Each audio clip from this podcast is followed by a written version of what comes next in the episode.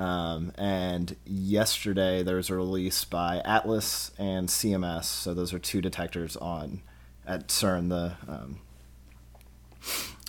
the projects that I work on. And so last December they had an, found found or reported an excess of diphotons at the 750 GeV energy level, and uh, just yesterday they came out with a release saying that uh, it's not reflected in the 2016 data.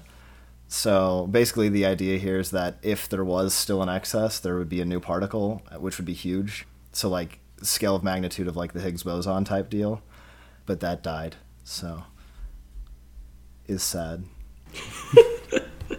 you you were building us up too. Yeah, it was it was a really exciting six months.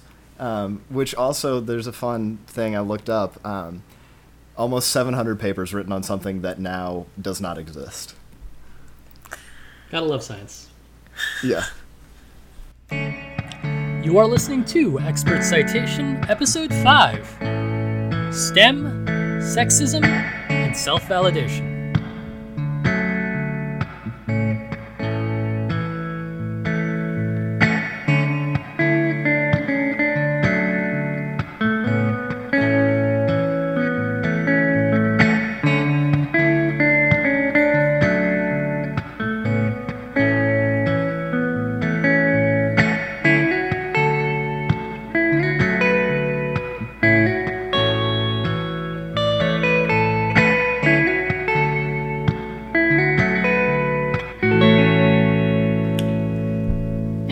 Welcome to Expert Citation, the science show where we talk about open access scientific journals. I am Joe Cuevas, the host of Expert Citation. I am a paleontologist, and I'm joined, as always, by my friends and co hosts, Kelsey McCoy. I am the resident biophysicist. And Tyler Birch. I'm the resident particle physicist? Yeah, that sounds right. Sure. Cool. We'll go with it. Yeah. So we've got two physicists and two biologists, and our one of our biologists has a love affair with chemistry. Because I we got all the field, so I just went, "What can I do that's at the intersection of all three things?" and it seems to be working out. You're you're a PhD candidate. Yeah, you know it works. Yeah. Uh, so today we've got a really interesting paper on how one decides to do STEM at university, sort of. There's a lot of different things going on. It's a really interesting paper. Uh, I think it's going to lead to a really great discussion. But uh, we always start the show off by sort of checking in on what we've been doing. Uh, because this has actually been recorded on irregular schedule. Again, because we can't schedule things, because we're scientists. This has only actually been like three and a half days since we last recorded. So expect, uh, expect a lot of well, stuff's happening. It just doesn't sound like a lot. Uh, who wants to start off? I can start. Cool. Uh, so yeah, this week um, didn't really get much better from the last time we talked about this. Uh, finished up with some in- instrument time, had some very ambiguous results that uh, looks like we're kind of going to be tabling some of the stuff that I've been working on recently for a while, uh, mostly just because, um, so it's like a tang- tangential part of my project, but it's also part of uh, sort of a fifth year student in the labs project, and she is about to go on maternity leave and then write mm. her dissertation. So yeah, that happens. Uh, if if we if she had more time, then yeah, we'd probably dig into some of this stuff a little bit more. But she has other things she needs to finish up before you know she goes on maternity leave. So. Um, and I can pick it up, you know, later, but it's not necessarily the most important thing for me to be focusing on right now. So I'm kind of hopefully in the next week going to be transitioning to working on my sort of main project a little bit more, uh, tr- taking a stab at purifying my protein again. um, so a lot of biochemistry in my near future. So, what was sort of the uh, rationale in that side project of both of your main projects, especially because she is so close to finishing finishing her dissertation, and clearly it is of interest to both of you uh, research wise, but it's not necessarily focused on the main idea of both of your work? Yeah, so it's it's kind of a methods development side project Okay. where so I do um, solid state NMR of proteins and generally speaking this field is very in vitro so you you do purified proteins uh, and obviously that isn't necessarily the most biologically relevant way to do it so we are working on uh, trying to develop in cell systems and so this is a something that was you know she's sort of developed the system that we're using and i'm hopefully going to develop more of the application of it with my sort of the system that i'm interested in. But uh, right now it's kind of we had this uh, experiment in mind and you know if it had gone well then you know we would have basically had a paper. But it's gonna it looks like it's gonna require a lot more dedicated time to actually developing it. And so uh, we kind of need to maybe take a step back from that for the time being Yeah, but it makes a lot of uh, sense, like rationale wise, and you're attacking it from two different sorts of fronts of expertise, and it's just that the results weren't making sense at this point in time.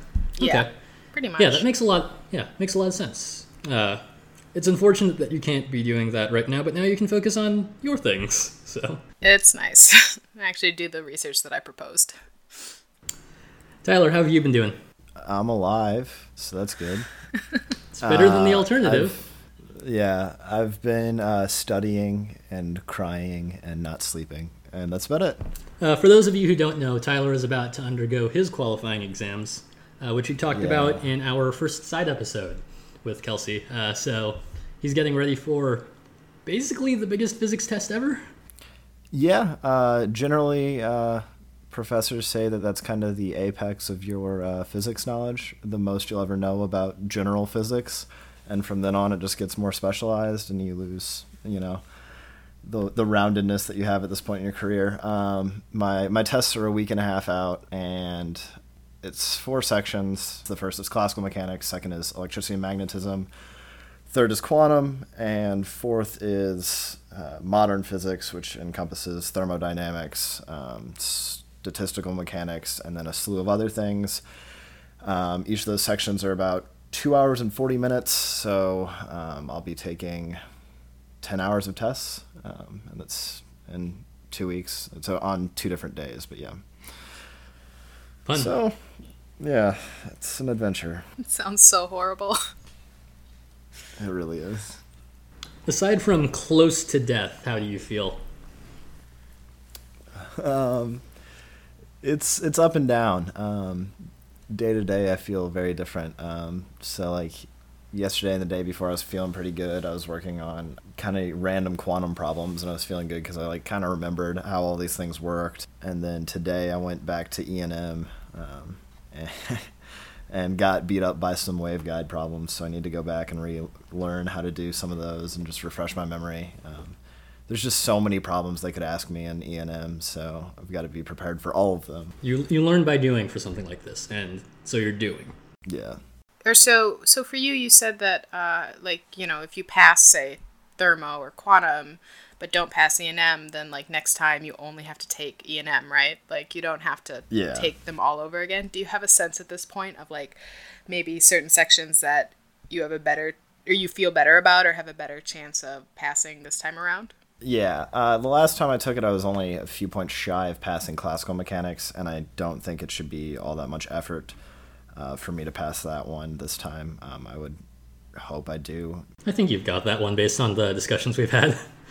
I'm assuming our listeners know what classical mechanics is, but it's basically like the physics of objects you interact with on an everyday basis. Um, so, like macroscopic objects. Um, it's intro and physics a lot one of the physics there.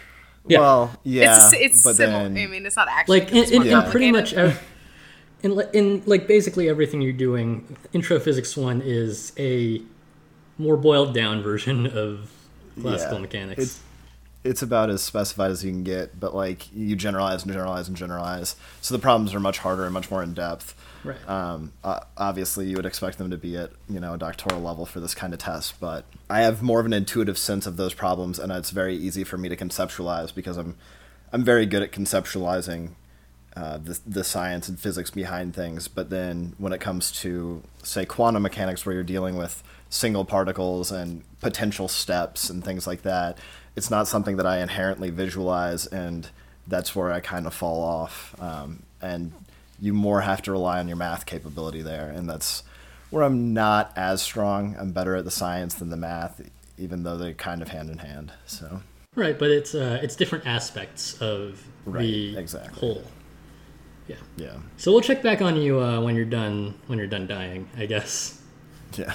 No, but uh, in all seriousness, uh, I know you're going to do great on classical mechanics, and wish you best of luck on everything else. Hey, thanks. Yeah. Uh, I've been writing, uh, and I actually do have some progress. I uh, I submitted half of a dra- half of a draft of a section to uh, to my co-author uh, for review, and that doesn't sound like a lot, but it's tangible writing. Anything that you can get in the process of being, you know, reviewed by co-authors Yeah, is, you know, nothing to uh, sneeze at. Yeah, because I've done, I've been through that writing process, and sometimes it takes forever for your co-authors to get back to you, or you just have to go back and forth and back and forth. So anything you can get to them is like actual progress. Yeah. And the other part of this is that I know what parts are still lacking, at least generally, from that introduction. And so I know that I still need to go back into the literature, pull even more things out. But I know, okay, so here's what I do have, and here's what I know I need. So Yeah.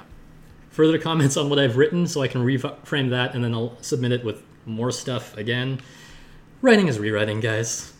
Writing is the writing is simultaneously the best and worst part of science for me because I love writing anything in general, but this means I need to back up my claims, which is fine. That's how you do science, but you need to go dig through the literature sometimes. And, And the literature can be a black hole.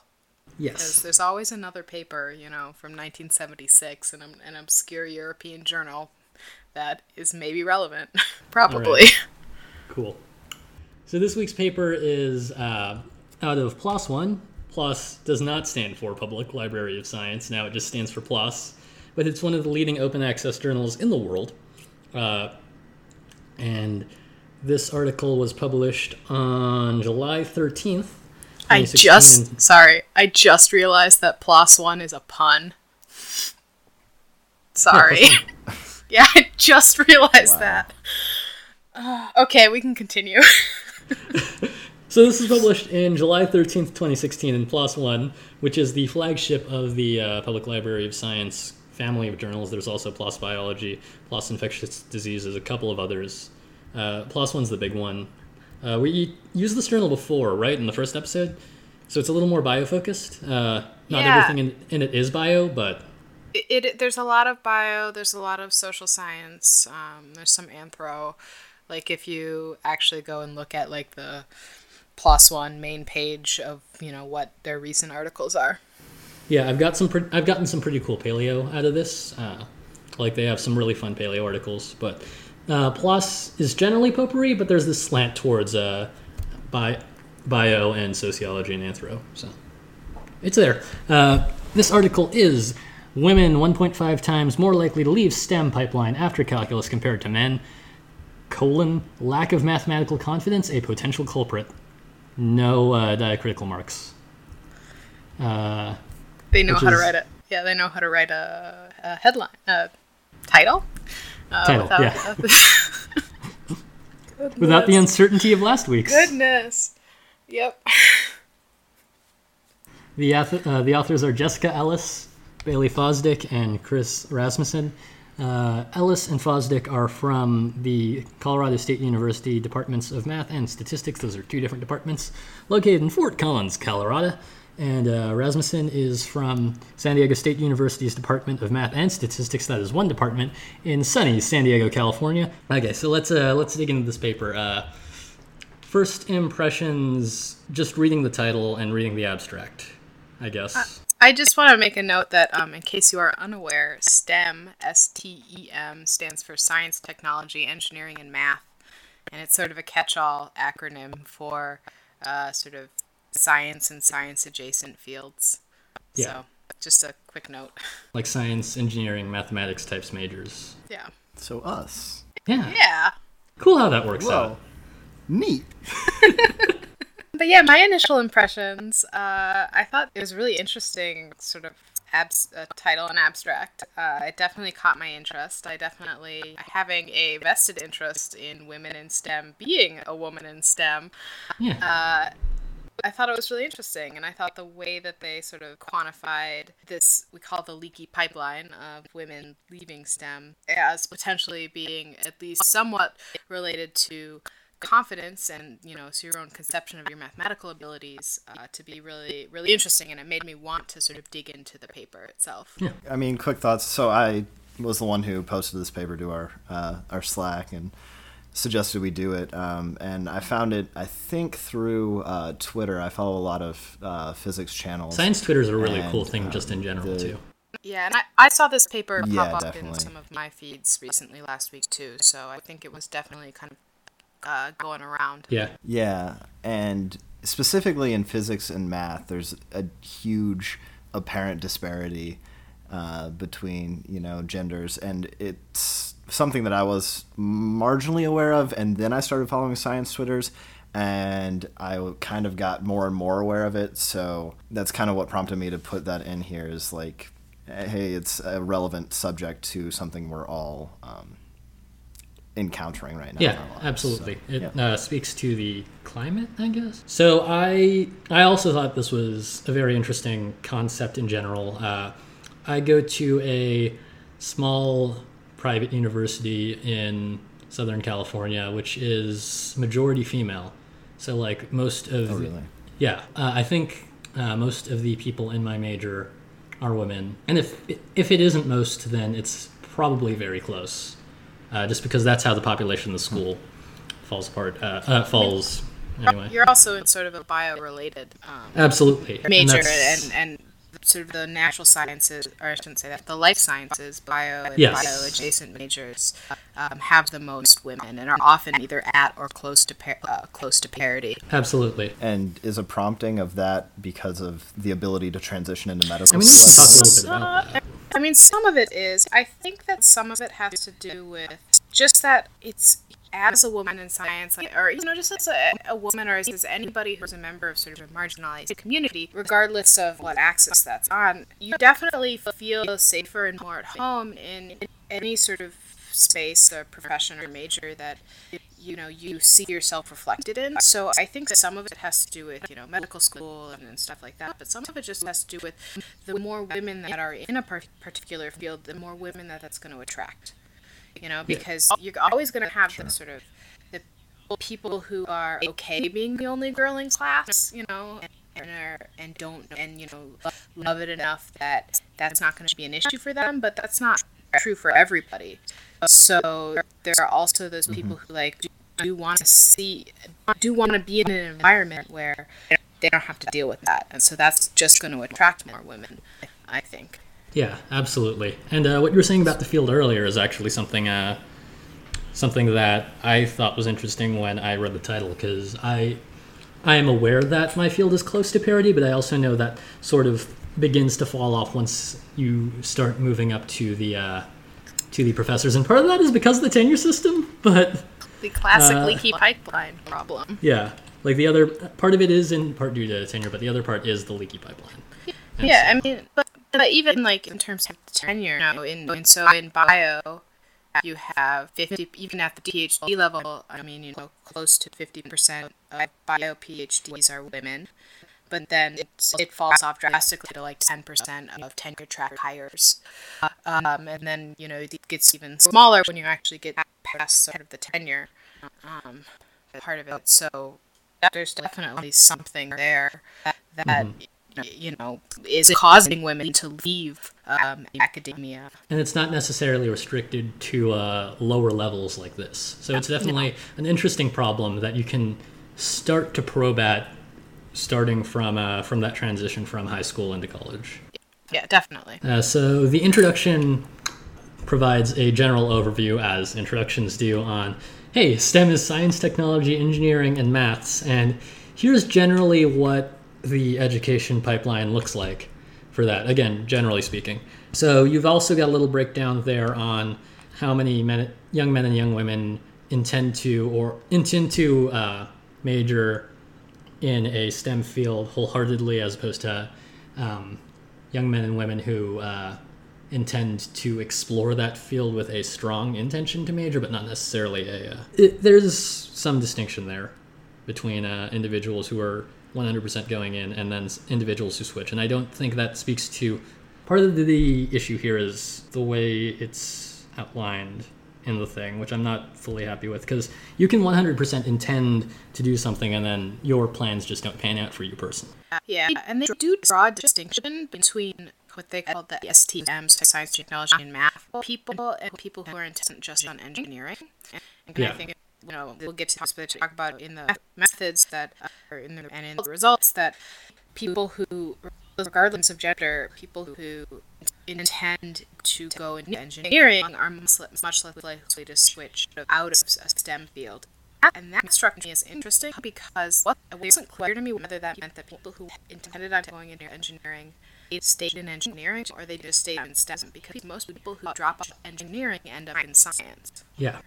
I mean, I started as an engineering major, and, and then decided I wanted to do engineering, and I ended up as a STEM major, like as a science major. So, you know, but if you started in science and you, and you realize you don't, not, it's not for you, you're probably not going to then switch to engineering. You're going to leave STEM altogether.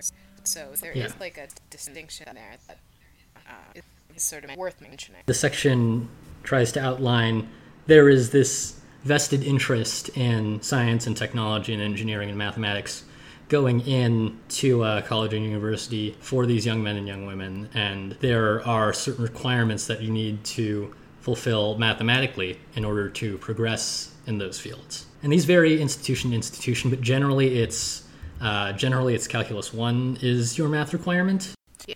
yeah.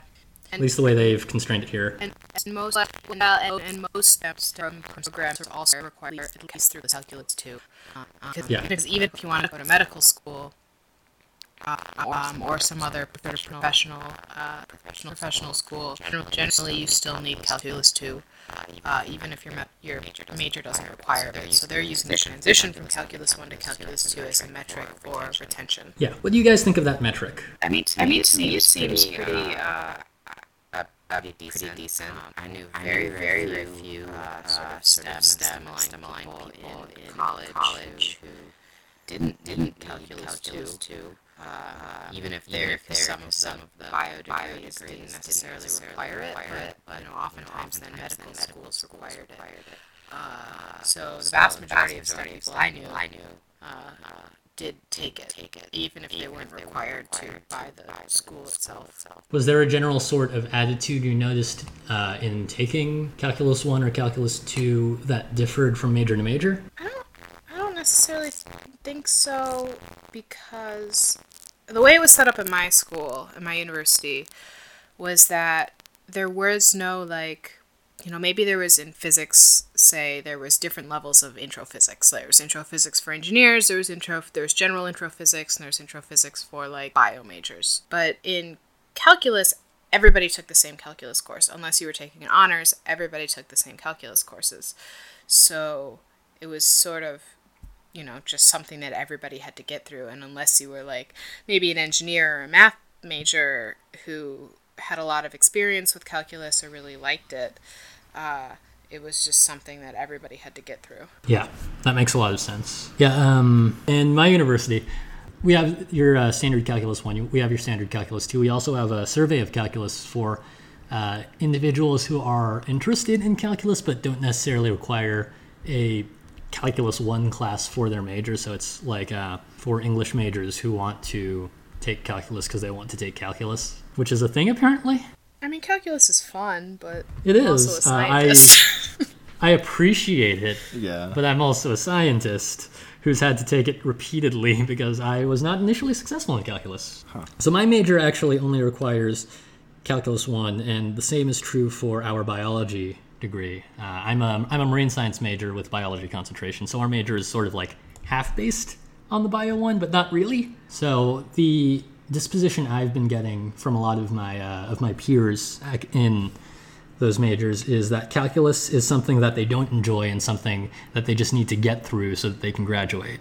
Uh, and so that's why I was asking if you noticed a dispositional difference, because there is definitely that disposi- dispositional difference just based on my context, but it's also a vastly different context. Yeah, I mean, and I also, um, personally, I, I took the honors calculus sequence, so I was sort of sorted with the people who sort of had some more basic ma- um, either math aptitude or experience. Mm-hmm. Also, the honors calculus sequence was actually easier than the regular calculus sequence at my school because that makes sense. Uh, but so my experience with calculus was a little bit different from like sort of quote unquote the mainstream um, at my Absolutely, university. but that's why I think it's important to contextualize something like this because there are different dispositions coming out of this, and the uh, way you experience it can change your experience as well. definitely. What benefits do you think that honors calculus pathway had in that sense then? Well, when I say that it was easier, I, I do mean like I think genuinely it was easier to pass because it was uh, all so there was like you know not as many sections. It was all taught by the same professor, uh, and it was segregated from the main calculus pathway. So if you took regular calculus, you had um, you know you took the entire semester with your what whatever your professor, whatever your instructor was, and then at the end. Um, the semester when you took the final, it was like a final that everybody, regardless of, of their instructor, took the same final. That was sort of like group written by all the different instructors, and I don't like that. Um, and it's a common in really big sort of classes, and I and I think that it sort of ends up hurting you because different instructors. Uh, Prioritize different yeah. things when they're uh, when they're teaching calculus. one. Yeah, and so I didn't have to deal with that. Um, also, I had a professor who liked to just tell us what was going to be on the exam. Sure. Um, no, I, uh, I definitely hear that qualm because uh, in the most recent iteration of Calculus 1 that I took, the professor just straight up neglected to teach re- related rates until the end because why would you teach related rates before integrals? Because it doesn't have anything to do with integrals. Yeah, I mean, I don't understand what the reasoning was there, but uh, he decided to teach us integrals before related rates, and I'm like, okay, I'm cool with this. I get integrals way more than I get related rates, but Yeah. it's definitely a difference in priority, which led to a different performance in that yeah. section of calculus. So I do think that some of that has to do with pedagogy. And then, I mean, personally, I also took AP Calculus in high school. I took AB, so it was just Calc 1. And then I retook Calc 1 in college because I wanted an easy class my first semester. so, Sure, that Um, happens. so I mean, I definitely had a background in calculus going in. So, And you were uh, you were a chem major in college? uh, my first year, and my first year, I was uh, an engineering major actually. Okay, So yeah, I that's taking, uh, yeah, that's another distinction yeah. that we need so to make I here. was I was taking calculus as an engineering major. Yeah, so that also uh, brings a sort of a different sort of internal motivation, which is sort of touched on in the paper. Tyler, do you want to speak on your own experience at all here? Uh, yeah, I, I don't have a lot of extra commentary to add here because, yeah, I took Calc 1 in high school, so I can't really comment on, like, the disposition of people in class or things of that nature. I do remember our undergrad had two different Calculus 1 classes, and that was Calc 1 for, like, all your science, technology, engineering, math, pretty much anyone who was doing any sort of real math. I think finance majors were in there too, and then there was like business calculus, which was just for the business majors, which was weird. Yeah, I don't really have any comments as far as the differences in the class because I just jumped straight into Calc 2. I am the biggest supporter of Calculus 1 uh, in the world. um, I think that it's the most applicable math class uh, after algebra because it's all based on rates of change, and that's something that you actually do encounter in your everyday life, even if you're not, you know, taking an integral or taking a derivative. I mean, it's also just a crash course in Um, algebra. so, you know, like Yeah. I mean, that's what people like. More or so less, at my yeah. school, Calc One was the most failed class at the university. You didn't fail calculus; you failed algebra while taking calculus. Because what happened is people didn't have yeah. the sort of requisite algebra background. Right. The the word calculus I think is more scary It than is. the It class really is. itself. And yeah, I think that that causes some you know issues for people. That Yeah, I mean, for me, a large motivational change came when I came to accept it as understanding rates of change as opposed to I need to take this dumb calculus class so I can finally move on with my life in science. yeah, The introduction was basically hey guys, young adults in general are interested in STEM, and Calculus 1 moving into Calculus 2 is a good metric of retention of interest in STEM. That seems like a good overview, right? Yeah. More and they do less, sort of one thing I like about the introduction is that they talk about they outline that like there are and sort of this is sort of speaks to figure one, but there are different points um, sort of in the lifetime of somebody who's going to end up working in STEM where uh, people sort of lose interest and leave or leave and, and then they just choose to focus on you know sort of during college retention of being intending to be a STEM major, and if you actually complete it, and calculus being a major bottleneck. So I thought it was Yeah. a they, but they laid out all the numbers for where people leave based or you know interest, I guess, in STEM based on uh, gender. Yeah, it's uh, it's this really interesting figure, figure one, and it's two lines illustrating the difference in boys and young men interested in uh, STEM and science, as opposed to girls and young women interested in STEM and science. Uh, based on what Kelsey said, there are these, these different checkpoints, and uh, you see that the female slope is much steeper and starts lower. So yeah. I don't think this plot should be a uh, a smooth line graph. I think because these are basically bins, right, on the x-axis, and I think that it's interesting there if you look at the biggest differential between uh, the male and female bins uh, points in any given bin is actually the 12th grade interest in science. I thought that was kind of weird. because I thought, based on the context in this paper, that it would be between freshman and then graduate. And it makes me wonder what is causing that differential um, to be so big. I would assume it's something along the lines of like societal pressure, external factors, but Well, there's also that big transition between high school and college. Like, college is a severely different um, environment than high school is. And you get into college by being a good high schooler, but being a good high schooler doesn't necessarily guarantee success in college. So there is that difference there. And I am not surprised that some individuals might be shocked by that difference, and that in turn might change their personal plans. But I definitely think it's a tangible factor, which shouldn't be neglected when reviewing that transition uh, in those two bins. Because there is a steep drop off. So, according to this figure, in 12th grade, 59% of girls and 70% of boys are interested in science, but only 17% of women and 32% of men college freshmen intend to pursue a STEM major. So, in both men and women, there's a steep drop off between high school or 12th grade interest and uh, intention upon entering college. So that yeah, you're right. That is sort of an interesting uh, drop off there. Yeah, yeah, it's really cool, actually. which I mean, it's it's two different questions. You know, are you interested in science versus are you going to pursue Yeah, it as your Yeah. life? and you know, Because there's definitely a pressure like to major in something that is sort of viewed as economically viable. full with And scare yeah, quotes. Yeah, yeah. And so I think that's why so many people want to be engineering majors and then don't end up pursuing engineering because if you're interested in science and math, you're not pushed towards science or math, you're pushed towards engineering. Um, because it's viewed Yeah, as I had engineer economically viable. Uh, which I mean, it is more economically viable than science, but uh, so there's something. story. yeah, there's something there though. That's uh, I think has to. Yeah, you're right. It has to do with the way that the question was presented. All right, let's talk a little bit more in depth about the methods section itself. They talk a lot about the way they just sort of gathered their data, um, which is elucidated in Table 1, I want to say.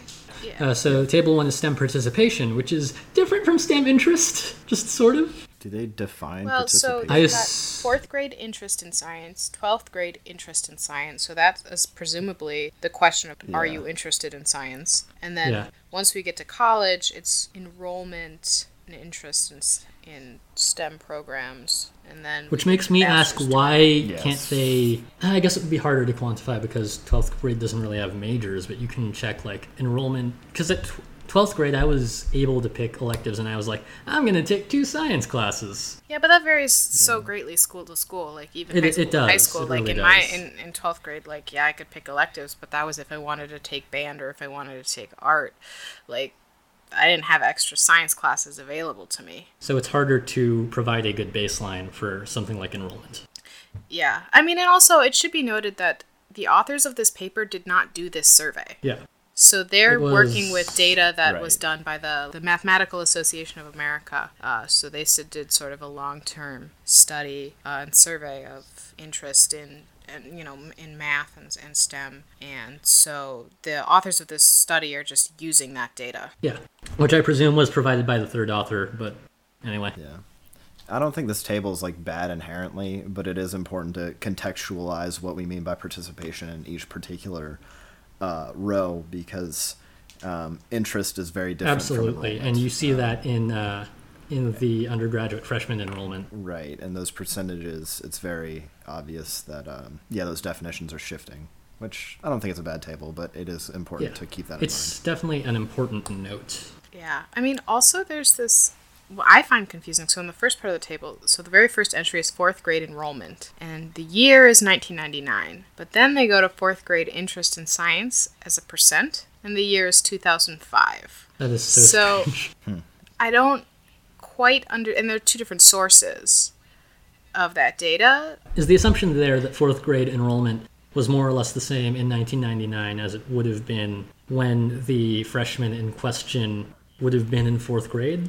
Because Yeah, so, okay, 2005 so is when 19 freshman in question So would have been in fourth grade. Actually, so this this works out because the year that they they did the survey is 2010, and that's the year I was a freshman in college. So I was in fourth grade in like 2001. Okay, so that's Yeah, they're probably of- using 99 as that proxy for 2001, yeah. So I think which kind of works out. Oh, more I mean, reasonable. the year they have listed as undergraduate freshman enrollment is 2009, so that is a little bit closer. Yeah, and then maybe they just didn't have a good gauge for fourth grade interest in science until that year, or that was the only Yeah, more there's just one. Something need to weird about we need the- to look at the sources. but- about the years that they have chosen in this table. But that's probably like beside the point. Um, it's like more or less uh, it's more or less supposed to be like a class a cohort but it's not really yeah. it's like the pseudo representation of a cohort Yeah, because then they have undergraduate freshman enrollment 2009 versus bachelor's degree in STEM in 2012, and that doesn't quite. If you started, assuming a four-year plan, if you started in 2009, you would have graduated in 2013. yeah Regardless. so it's like it's like a pseudo co- it's like a pseudo cohort yeah, yeah, it makes sense but only vaguely and only if you don't look too hard at the data which is fine like as, as you said it's not the uh, it's not the primary two authors who collected this data this was data that they had and are analyzing after the fact and I don't think that's like a fundamental flaw in this data either. It's more. i don't think a, it is either a point of interest.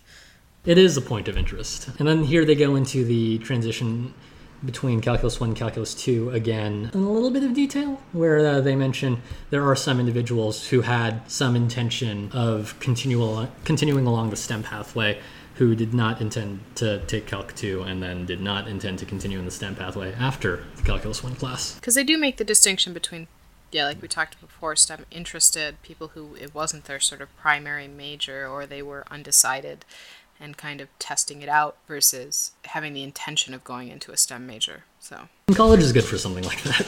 yeah, nothing wrong with being undecided. to measure uh, preparedness, they talk about the SAT and the ACT, which I'm not sure is the best metric. I don't necessarily think it's the best metric, but it might also be the only available metric. That's very true.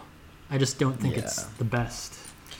Actually, I do think it's interesting that they don't talk. So they talk about preparedness being measured by ACT and SAT score math scores, but they don't really talk about um, AP as something like either experience or Because AP calculus data is something you could probably get fairly easily if you can get SAT, ACT data. yeah, and it's very common now for particularly students, high school students interested in going into STEM to take as many AP uh, sort of courses as are available to them. So um, that was sort of I don't think it's a flaw here. I think it's more something that the study could be improved with. Yeah, yeah. Because there's obviously a lot of like like what I did where people take a AP Calc 1 and then retake Calc 1 when they get to Yeah. college. For either they didn't pass the test or they just, you know, or they did and they just want to retake it or whatever the reason is.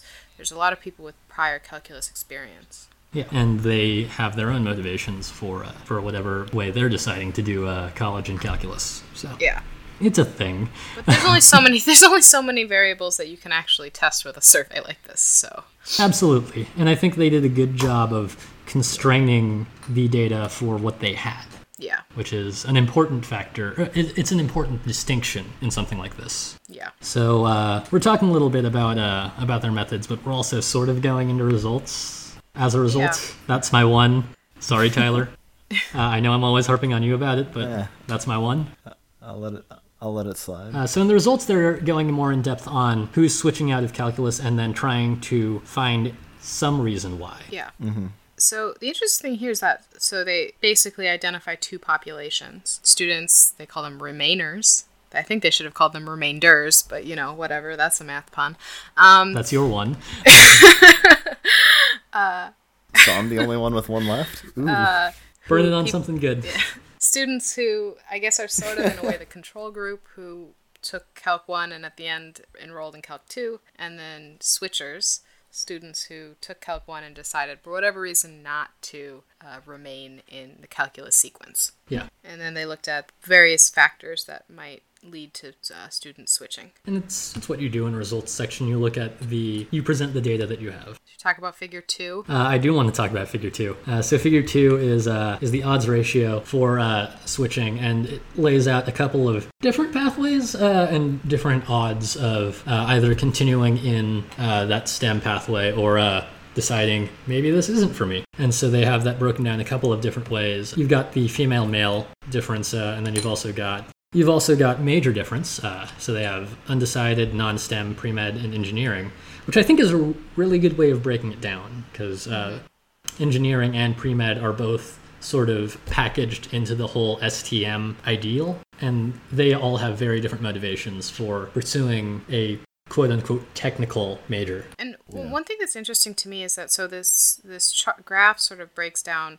You have the odds ratio that might lead people to switch, and then but then sort of you have engineering is kind of the one of the different types of STEM majors that is actually you're less likely to switch out. Yeah, And this is where I think I mentioned this before, but this is where I did have a question about yeah. You mentioned it. Uh, you that, mentioned does that just mean engineering? ma- So engineering majors are then they switching out of engineering but staying in STEM, or are they staying in engineering? Because that to me is like it's probably not super important for this study, but it was something that was like, okay, it makes sense to me that engineering majors might then have a, a smaller chance of switching or of not taking Calc 2 because um, if you don't want to do engineering, you probably still are interested in science and may stay in STEM, go from engineering to science or engineering to math versus um, if you're start as a science major, you're probably not going to switch into engineering. And this doesn't have to do with the Cal- Calc 1 to Calc 2 transition, but you are anecdotal. Uh, you are an anecdotal example of someone who was in an engineering major and decided to switch to a science major. Yeah, and I think some of that has to do with like there is something about the perception of like engineering as being ma- maybe more math focused. Um, Yeah. So if maybe you're not feeling so great about your math skills, well, you don't have to take quite as much in a science major often, uh, unless you're in physics, and so you might stay in science and still take Calc two. Uh, You know, I, there's a lot of other factors here that they can't like deal with in this study, but I just what that was an aside, I guess. Yeah, I think I think it's a useful question to ask because it never hurts to ask questions of the data. It's Yeah. just uh, something that's not necessarily addressable in this context. Yeah, I mean because the because of their choice of metric. Absolutely. So- I find the standard test percentile dot over there really interesting, where it's in the other part of the odds ratio, the uh, purple indicating decreased likeliness. Because I qualified for calculus one in my freshman year. I had taken all of the, I had taken the requisite pre-calculus classes. I scored high on my SATs and ACTs, but I still had to take the class three times. I think it's more interesting from my perspective, uh, from my perspective of things, and I think that also speaks more to predisposition as opposed to guarantees in your data, where individuals who had successful standardized test scores were less predisposed to switching out, but it is still a possibility. Well, and so it is on the sort of left of the one marker here, and it qualifies as But it's still very close because to of one its confidence interval, but it's very, very close to one. So it, it is statistically significant, but it's also It's the sort of thing where there's uh, in real life as opposed to uh, in math and significance. yeah. Like, uh, yes, it's st- it's significant when you're doing the math, but in real life, you're testing a different sort of practicality. yeah. So should we move on to figure three? I, I like figure three a lot. So I do like figure three. Yes, uh, Kelsey, tell us about figure three. So figure three is just it's a graphical representation of sort of two hypothetical situations. So the probability of men versus women of switching out of calculus um, or of leaving sort of the STEM pipeline um, in the case that in sort of student A, hypothetical student A has an average standardized math score, took high school calculus, is pursuing pursuing STEM, and sort of just took a standard calculus class. And in that case, women are they say one and a half in both cases women are one and a half times more likely to switch out of calculus than men are so in the case that they're sort of a average sort of STEM intended student, or 16% of women switch out of calculus and uh, 12% of men switch out of calculus.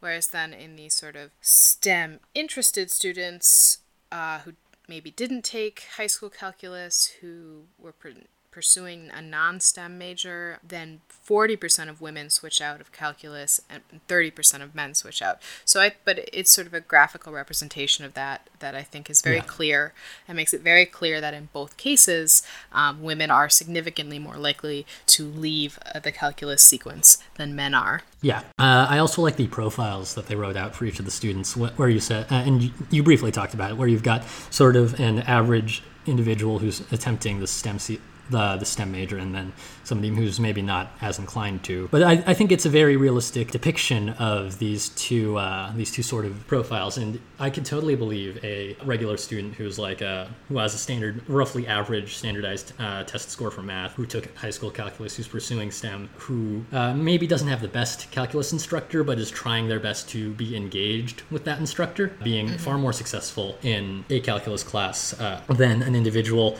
who, sure, probably scored the same on their ACTs as the other person, uh, but didn't take calculus in high school, is majoring in English or majoring in architecture and has a theoretically better instructor, but uh, is just as engaged as the other student, maybe not being as successful. Like the profiles make sense if you put them into a quote unquote real context. Yeah, and it, it shows how that they how they've controlled their data. Um, so how they've controlled for things like you know who took high school calculus, you know what majors that their people are pursuing, you know what their a standardized their you know quote unquote math aptitude is based on their um, standardized uh, test scores. So I think it it's a, does a good job of illustrating that and showing that in both cases women are more likely to leave calculus than men are. Yeah, the data makes sense and they're presented in a way that's easy to understand, and uh, it's very clear from this figure that women are ve- uh, are are more likely to uh, to leave the calculus sequence than men. I appreciate their use of shapes. Yes, They made they made uh, men uh, hexagon and women pentagons. So uh, just to be clear, and then also there's woman and men put right next to it as well, just for it is absolute a very clarity. very clear figure. but this is honestly a welcome change for uh, for figures. Yeah, compared to the other papers Yeah. we've looked at. 20 page long figure uh, table one so In table two, uh, which is on the next page, they have sort of uh, reasons that an individual would choose not to take calculus two. and these are all self-reported so you know Yes. you check a box for why you check box yes or no. to leave cal- yeah and so these are all people who decided not to take calculus 2 so Yes. split into stem intended and stem interested so Yes, these are their which is Self-reported still an important distinction. Yeah. So what really jumps out here is that so in most cases, in both STEM intended and STEM interested, you have sort of similar numbers between men and women in terms of the percent of people who picked Reasons? you know reasons why that they why they chose not to take calculus 2 and the only one where you know you have more than maybe a couple percentage point different in both cases is i do not believe i understand the ideas of calculus 1 well enough to take calculus 2 In both Which is cases, an interesting result. yeah, in both cases for STEM intended and STEM interested, women picked that as their reason for not taking calculus 2 way more than men. You know, like 14% of men picked that, whereas 35% of STEM intended women picked that, and then it's like 20 to 32% in STEM interested. So there's that really sort of jumps out. Um, Yeah, like everything else is within six percentage points. Everything else, and in most cases, even less than six percentage points. But this one is pretty much doubling on STEM intending and then almost doubling on STEM interested. So it really seems to suggest that women just don't have as high of a conception of their own mathematical abilities as men do. Absolutely. regardless of whether they're good enough at st- at math going into Calc 1 to want to be in STEM. And these are self reported, so that is Yeah. directly reflective of that self perception of their own mathematical abilities. For me, that was sort of the big thing for the study. Mm-hmm. Yeah, that's definitely the punchline of the whole thing. Yeah. It's like that one line on that table. Yeah. I mean, and to me, like, it makes sense. Like, it, it tracks sort of anecdotally, just based on the fact that women and girls are told that we're not as good at naturally as good at math even though you know study after study has shown that there's no significant difference in math ability between men and women um, But that does change how you view your own abilities. Yeah, and then there's just like those studies mm-hmm. about how if you going into a standardized math test, if you tell, you know, the group that men are can generally do better on math, be, math this particular math test because they're just better at math, then women will won't the men will do just as well as they would regardless, but the women won't do as well Yeah. and so you have lots of study like studies like that where it just shows that sort of women have been primed in our society to not be as confident um, and and in their mathematical abilities and that sort of reflects in test scores And that's honestly a horrible thing. Yeah. patriarchy Yeah. This paper does specifically say, yeah, the meta analysis involved all studies comparing mathematical com- performance, achievement, or ability in algebra, calculus, or geometry by gender from 1990 to 2007, and it concludes that gender is not a strong predictor of mathematics. Absolutely. This paper, uh, But yet you still yeah, have this paper that. also takes an entire subsection to uh, to elucidate that change in confidence uh, in gender disparity is a thing, uh, which is definitely affecting this data. yeah It's- in all cases that they looked at stem intended stem interested persisters and switchers like women are just less confident both at the beginning of the course and at the end of the course they're less confident in their math abilities than men are It's just an unfortunate, unfortunate thing, and we really need to change that in our Yeah. society. Like I've I've had pr- lots of private discussions with my mother, and my mother is a point is she's a working engineer, and she tells me that she still still has nightmares about calculus one. Like when I was taking calculus one, she was like, "Yeah, no, I don't blame you for not doing as well in this class because this is the only class I could never get." And I'm like, "Really? You are an actual engineer. This is yeah." No, like my mom's a nurse, so she had to take, you know, and that's a healthcare field. So she had to take, uh, I think, a lot of math and science courses, and she's like, "Oh yeah, I, chemistry was easy. Organic chemistry was easy. It was pre-calc and calculus that killed me." Yeah. It's like, you know, obviously you're good at this. It's not like you can't do it. So We could also have an entire discussion on organic chemistry, but we won't for the interest of time. save that. but it's it's another thing which is similar to this, where chemistry, organic chemistry, can be viewed as a weed-out course, and Oh, that has its own. I have, uh, I have lots of thoughts and- feelings about that, but that's a discussion for Uh, let's time. talk about it, just not right now. Yeah. And then the discussion's actually pretty short, um, and really the big takeaway is that there are more women who would graduate with STEM degrees and move on to enter that STEM workforce if there were that difference in self-perceived mac- mathematical ability. Yeah, and I mean it's it's not insignificant too, based on their you know sort of if you just follow sort of the linear progression of women who sort of go from taking uh, calc in college to entering the STEM workforce, have an increase from 25% of the STEM workforce are women to 37%. So that's not you know an insignificant number when we're talking about trying to get closer to parity, as well as trying to increase sort of the number of STEM graduates. Mm-hmm. Although this whole question of needing more STEM graduates because we have an apparent shortage, and my question is, okay, how come no one can get a job? I, I think those are separate issues. Yeah. Uh, because it's it's admirable to want parity in the broader field in general, and I think it's definitely something we can make tangible changes to work towards. But your question is still valid. I mean, and, and I don't know what I'm going to do once I graduate. yeah. And the thing about the the thing about the leaky pipeline is that there's leaks along it at every level. Yes. So yes, we need to get more young girls interested in science and create a, uh, a an environment where they're allowed to be interested in persist in that interest and then also we need to figure out a way to keep women from dropping STEM majors because they don't think they're good at it and we need to figure out a way to have more tenure track hires be women. You know, there's like so many different elements to it, you know, and we need to sort of look at and try to solve every every aspect of it. I mean, and some of it is just you know, living in a patriarchal society and, and, yeah. just sort of the way that we view various fields. Um, Absolutely.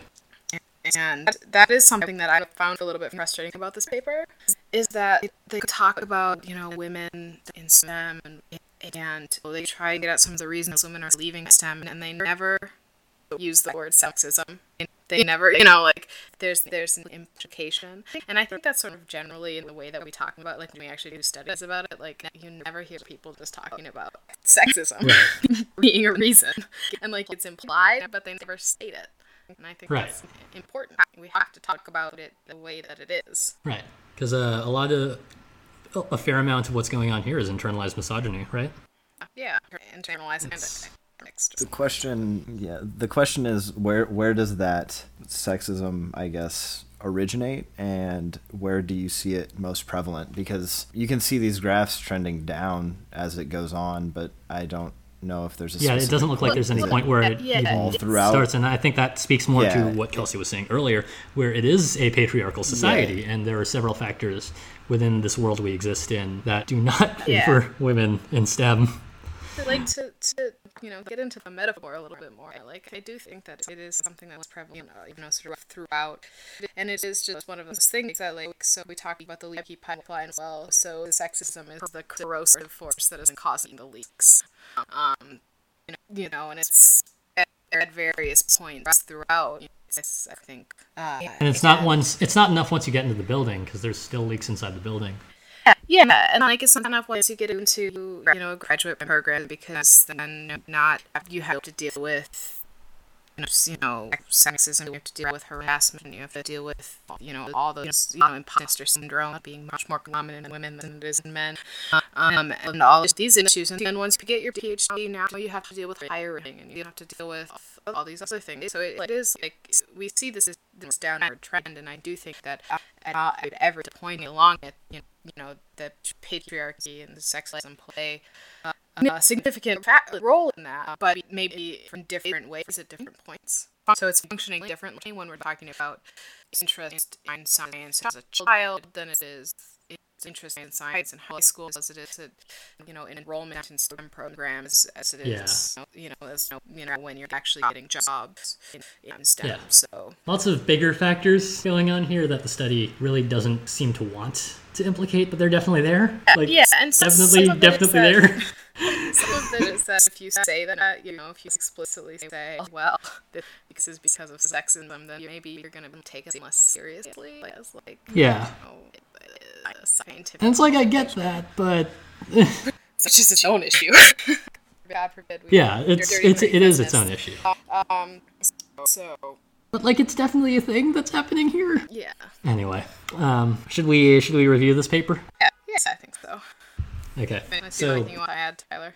Uh, no, not really. I mentioned before we started recording, but I'm kind of the antithesis of what this paper is trying to go for. I'm a typical white male, so I feel like your comments are much more pertinent than mine. I'm just here to listen and learn, yeah. I guess, you know. So, did you find this to be a learning experience? Because I think that's an important question. Not entirely in the fact that I was already sure. pretty aware of it, um, just by like looking around me. You know, um, because physics is such like a hard science. I look around. Is it a boys' club? It's so yeah, it's such a boys' club. Uh, like it's terrible, and yeah, it's something that I was already pretty aware of. I hadn't put actual numbers to it, and I still don't think I have strong numbers. This is just at one point in this pipeline, but it is illuminating, illuminating to get some sort of um, context to something that I already Sure. observed. So it was some validation of something you already anecdotally knew. I don't think that's nothing. Yeah, true. Yeah. Yeah, I mean, and there's there's also the issue of, and this is sort of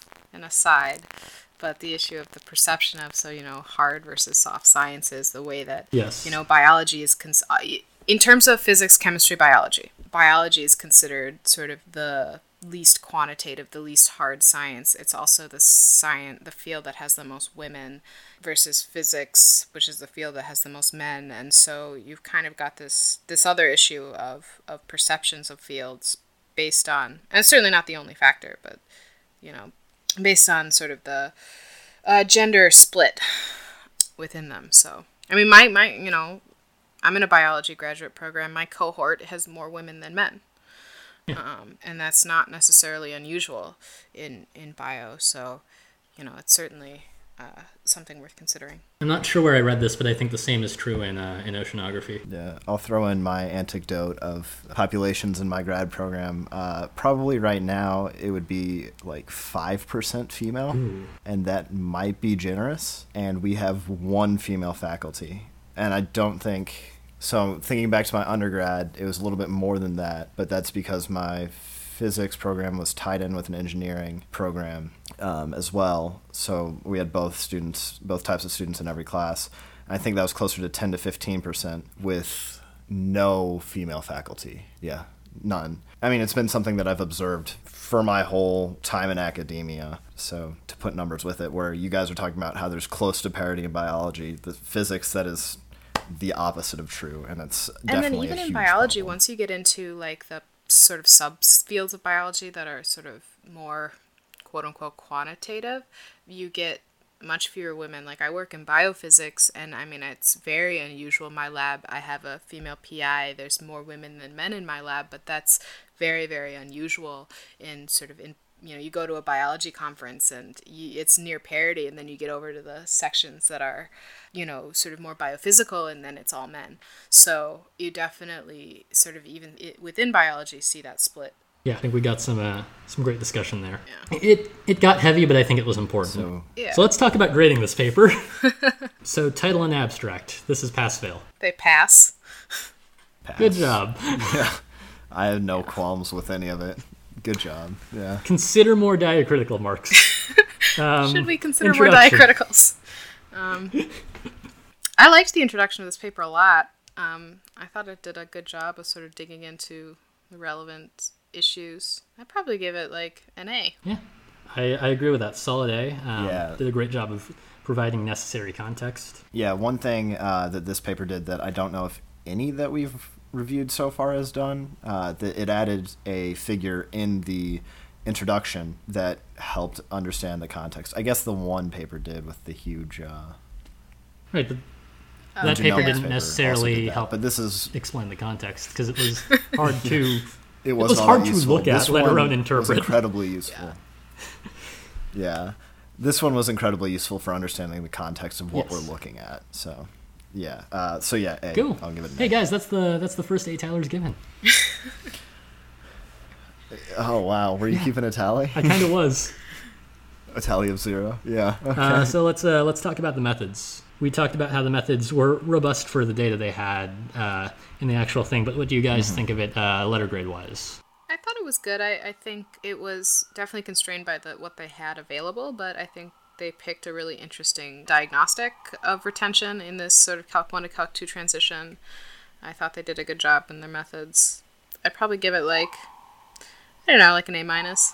Yeah, I'd say B plus, A minus, uh, because I understand there are limitations, uh, and I'm sure the limitations are what's causing the slight things that I don't like about the data set, but I don't want to completely fault the study for that. So B plus, A minus, that range, because I didn't like the flaws that were there, but I understand why they had to be. Yeah. yeah. Again, we're restricted by it being more of like a data aggregation study than it is a.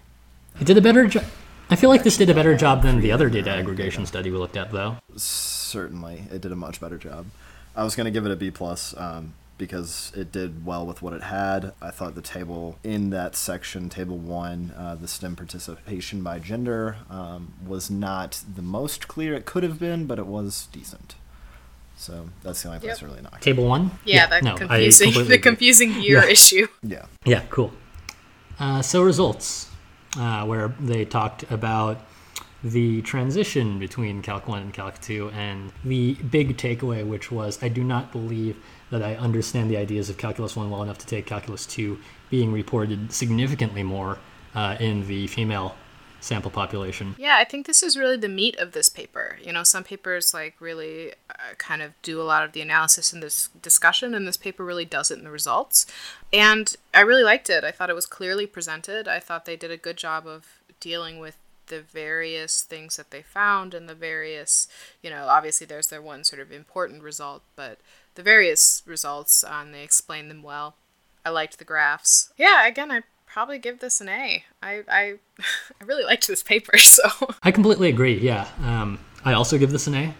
Uh, this was very clear. I enjoyed the um, I enjoyed the subsection breakdowns, and I th- thought it did a good job of taking it step by step and showing typical examples and then a specific reason and trying to pinpoint underlying reasons for that big reason. Yeah. Um, so the only qualm I had with this section, um, and I know you guys were kind of over the moon about, uh, what was it, figure three? Yeah, the one where it was uh, the hexagon and the. Uh, Uh, I'm sorry, you were over the moon about female. No, I was over the moon about the shapes. You guys were over the moon about the. I was over the moon about the text on the figure. Um, yeah. So my thoughts on that figure were kind of that it. I just thought it was kind of strange because it outlines these two hypothetical scenarios when really you've got so many more hypothetical scenarios that exist. Um, and so I thought it was kind of a weird pull out of the data. Um, so other than that, I liked the section. Um, I just thought that, that was odd. Um, so I'm going with a B plus. yeah, just that's because- more than understandable. That's because fair. I'm picky. Well, because uh, your criticism of this is ex- is also um, an inherent flaw in why I like it. Because I liked it because it was it provided a, a hypothetical example, uh, while you your concern seems to be uh, there could be further uh, further confound further things confounding these uh, these findings even between each of those variables. T- Right. To me, when I when I look Yeah. at the, the hypotheticals that it provides, it's what it's at, what it's doing is actually providing a rundown of how they've controlled their data.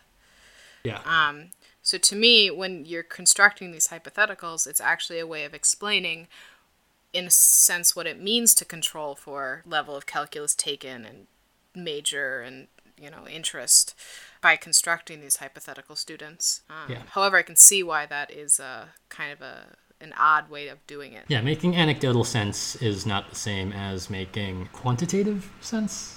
How Yeah. did I phrase this earlier? But yeah, I, I can understand that they aren't equivalent means of, of it. So I think that's a fair criticism, even if it's something that Kelsey and I enjoyed. so discussion. Uh, this one was actually a very short discussion section where they just sort of brought it all home and had a had the projection of something that could happen if if a certain number more women persisted in that calculus 1 to calculus 2 transition. Right. Basically, it just explained like if this were not so, here's what. would Here's a yeah, here's a potential what would happen. This is the one part of this paper that to me felt like they were just checking a box. Yeah. This is the one part where I felt Yeah. like, and it's two paragraph, you know, discussion, and it very much felt like they just needed to have a discussion section. And part of that is that they do a lot of the work that a discussion section normally does in their results, which is why a lot of papers these days have a combined results and discussion section.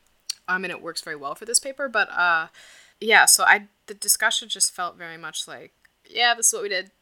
Here's a one one thing that we extrapolated out, but it doesn't really to me provide very much analysis.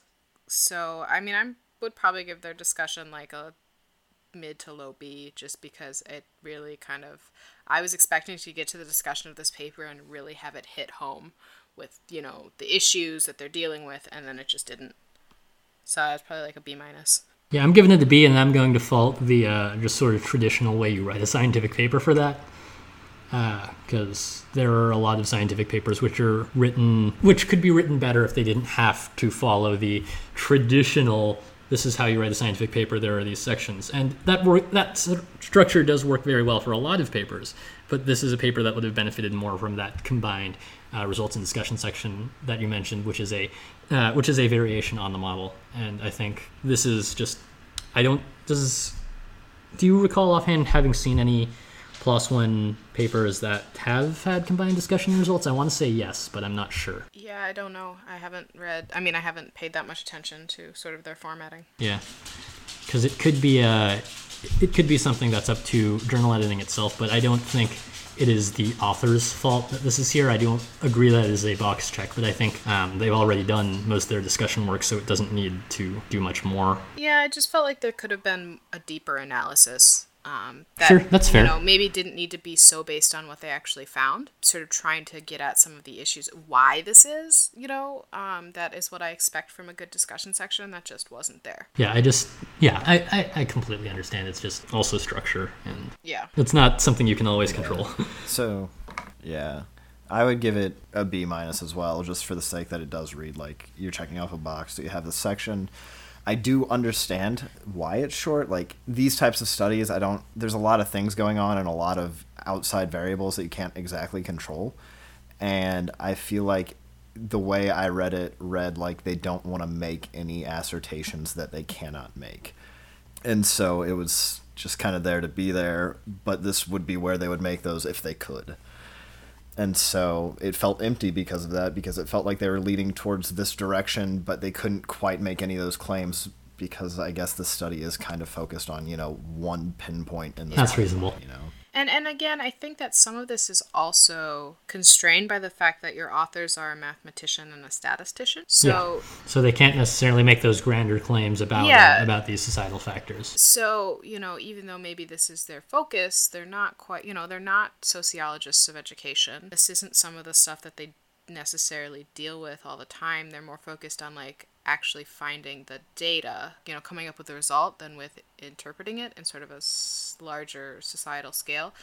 And again maybe you know calling up that sociologist you know at their university might have been beneficial And at the same time, I'm not sure we would have been happy had they did, had they made those claims anyway, because we had a similar issue in the uh, twin study paper where they did begin to make those societal claims, but we didn't believe that they had the requisite grounding in those grander Yeah, societal yeah. claims. i mean right So it's Catch it's 22. yes, we understand.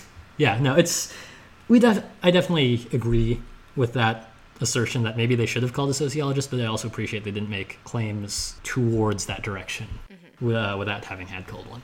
Yeah, that's fair. I just you know want more more interdisciplinary uh, collaborations in these types of studies. Yeah, uh, we are running kind of long, but I do want to introduce a new section before we get into our uh, high note endings. Uh, and it's called Sensationalize That Article. If you're on the internet in general, sometimes you'll see a cool science headline and you'll be tempted to click it just because somebody on BuzzFeed has a really cool hot take on it. So uh, if you wanted to publicize this article to the masses, what would your headline be? i feel like you have to throw mathematical leakage in there somehow because i feel like that's going to generate some clicks Is that your one?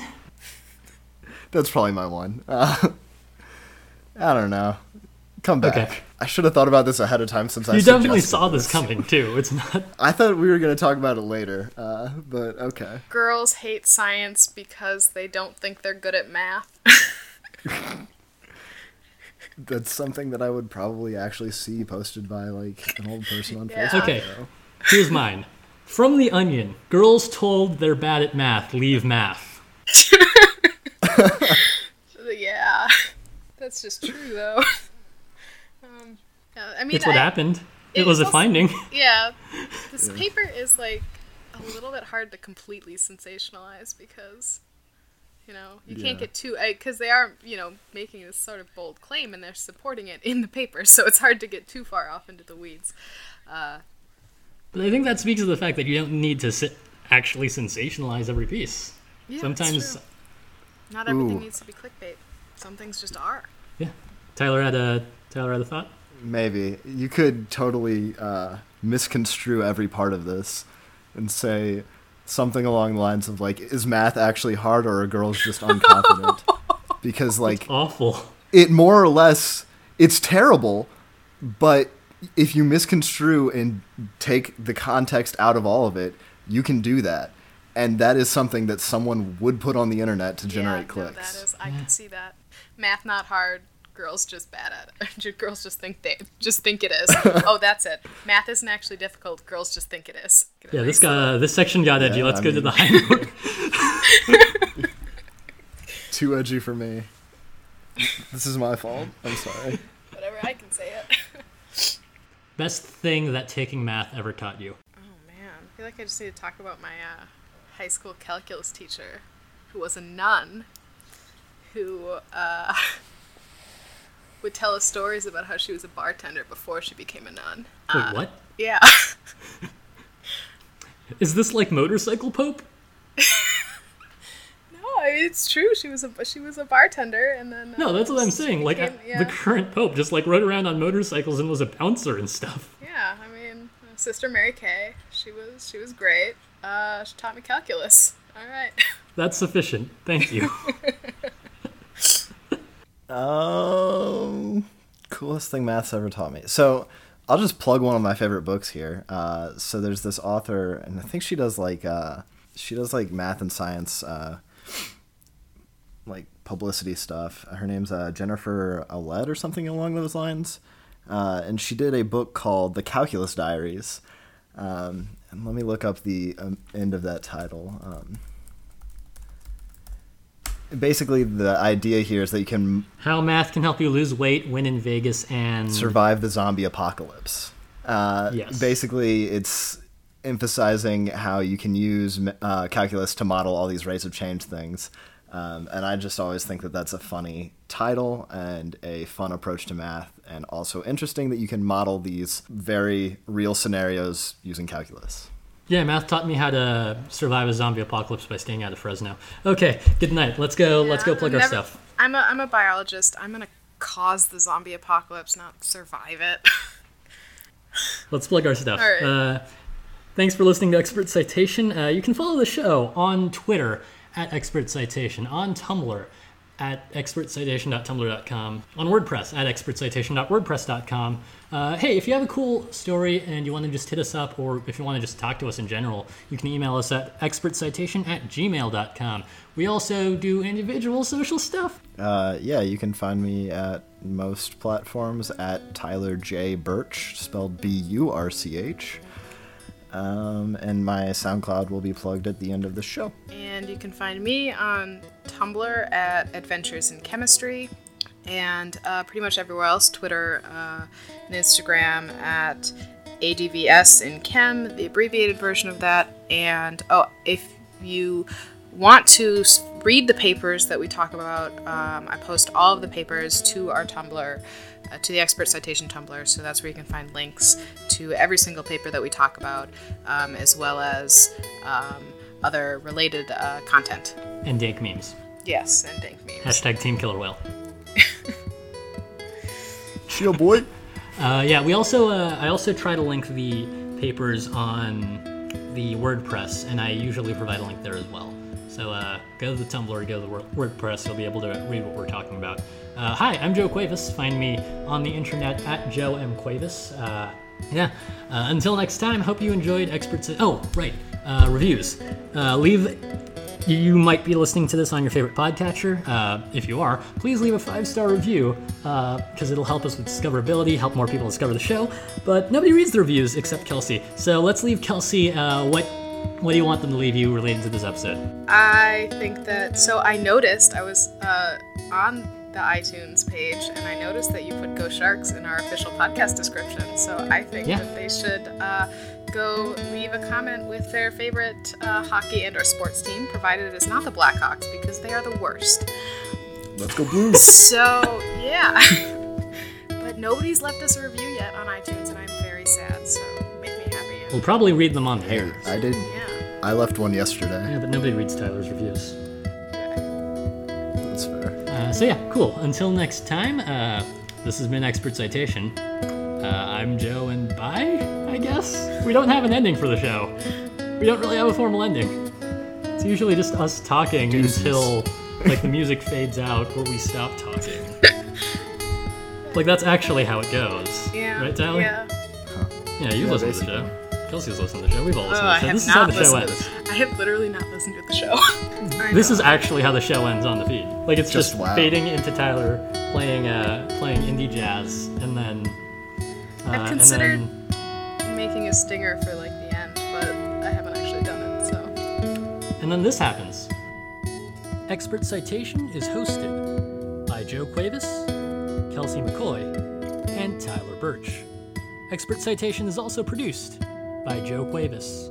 Our opening and closing music was also provided by Tyler Birch. Find more of his music at soundcloud.com forward slash Tyler dash James dash 4693. Expert Citation is a production of the IamKuhan.com network. More great podcasts at IamKuhan.com.